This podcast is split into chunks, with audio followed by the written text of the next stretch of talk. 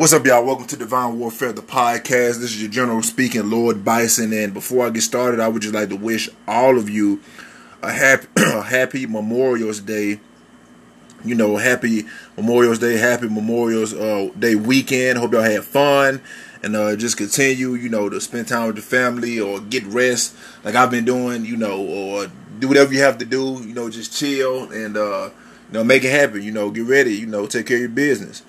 But, uh, today I wanted to talk about real quick. I'm not gonna keep y'all long, and I know I'm coming in late tonight. Uh, this is late as I think I ever did uh, this podcast, but who gives a fuck? I wanted to talk about remaining, remaining neutral, remaining neutral. These days, is it me or is it a lot of bullshit out there now? And I, I shouldn't say bullshit, but is it me or is it a lot of options available to you now? And let me elaborate on what I mean when I say options. Um, because options are good. If you have options, you have freedom. That's my opinion. So you know, and nothing gives you more options than money. So the more money you have, the more options you should have too. If you have a lot of money, you don't have a lot of options. I don't know what the fuck you're doing wrong. But that's besides the point. So option having options is freedom to me. But I'm not here to talk about freedom. I'm here to talk about remaining neutral. Now, with these options, you have a lot of stuff. You have a lot of, you have, people always try to, and I talked about this kind of before, but people always try to put you in a box. Democrat or Republican, Christian or atheist, animal lover, animal abuser, pro choice, pro life, Black Lives Matter, All Lives Matter. Look, let me tell y'all something. I'm not going to say never. I shouldn't say never, but I guess I will say it. Never choose a side. Never pick a side. Remain neutral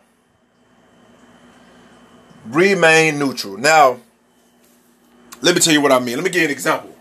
Myself, in my opinion. If y'all y'all should y'all should have been paying attention. I know y'all have been paying attention about what's going on.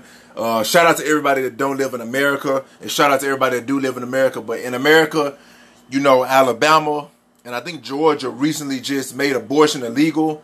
And you know, you got this whole debate of pro-life versus pro-choice bullshit going on and I'm gonna give you my opinion on it and how to remain neutral. Me, personally, my personal opinion from the bottom of my heart, I think every child should have the right to live.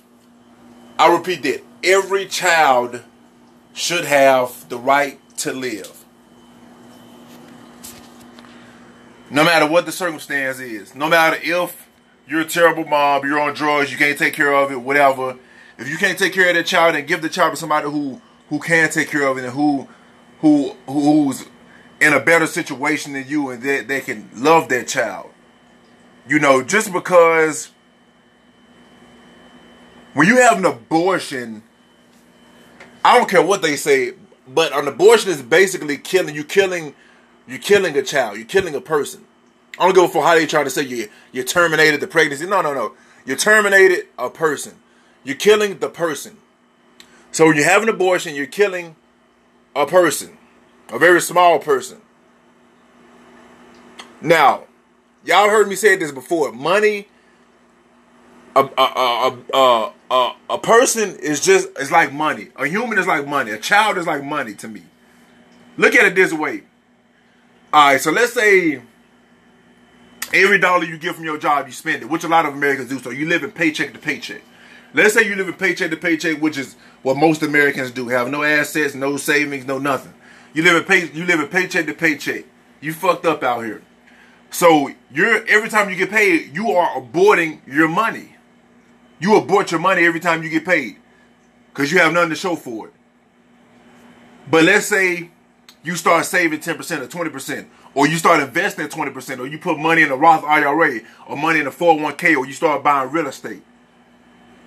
You probably won't see that shit now. Those investments will be very small and you probably have to start with investing $5 a day or $5 a week or $20 a week.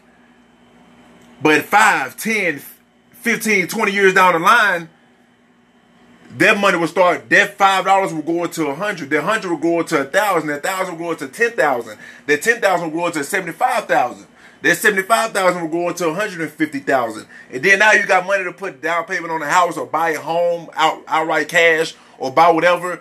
Or you can keep reinvesting that money and that money can keep going because you're nurturing that money. You're nurturing that money. But you didn't know that money was going to grow up to be that when you first started nurturing it. At first, the money was just an idea. You were you you got paid, and a, a small part of you was like, well, let me put a little bit of this up. Let me put a little bit of this up right now. But you didn't know that money was gonna grow into fifty thousand or a hundred thousand or a million dollars one day. You just thought you you just said, let me let me roll the dice. What do I have to lose? So look at a child that same way. You don't know what that child is going to be when you abort that child. When you kill when you kill that child, you just killed off a whole. You just killed off a, a, a potential asset to humanity. You just killed off uh, someone that could have been great. You just killed off life, which is the most precious thing that we have besides time.